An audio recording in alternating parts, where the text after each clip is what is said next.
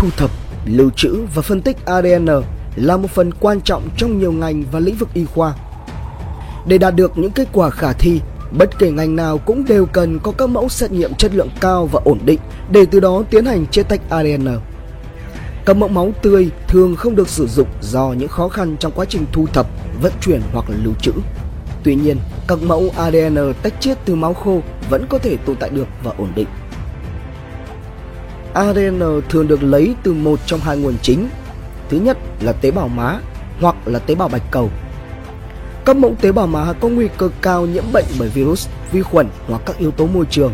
Vì thế, máu là nguồn lấy mẫu ADN được ưa thích hơn cả. Tuy nhiên, bản thân các mẫu máu cũng có những hạn chế riêng của nó và nếu như không được vận chuyển và bảo quản chuẩn xác, các mẫu thử sẽ bắt đầu không sử dụng được trong một khung thời gian rất ngắn. Chiết xuất ADN từ máu tươi là một quá trình phức tạp và tốn nhiều tài nguyên, không phù hợp với môi trường, thiếu thốn vật tư, bao gồm cả nghiên cứu tại thực địa.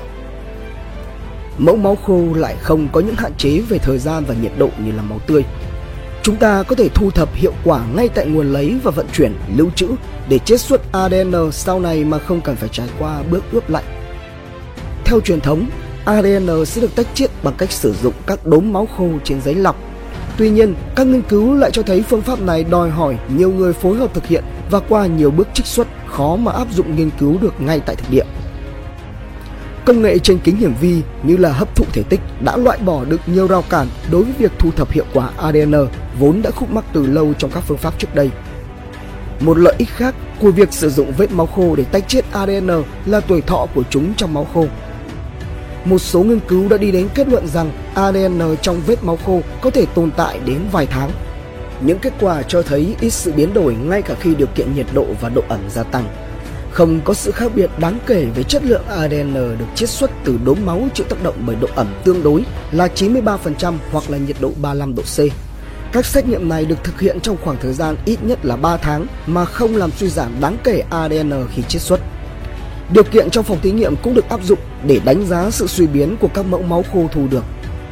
Kết quả cho thấy ADN không hề bị giảm đi giá trị bất kể phương pháp chiết đó là gì khi các mẫu được bảo quản ở 4 độ C trong 24 giờ.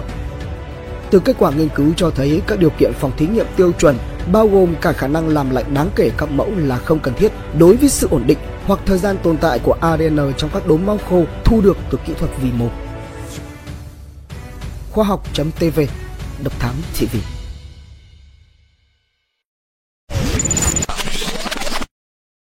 Hành trình khám phá những vụ án kinh điển và bí ẩn cùng Độc Thám TV Những quần khúc chưa lời giải. Những âm mưu chưa từng hé lộ. Những sự thật đang bị che giấu. Tất cả sẽ có tại Độc Thám TV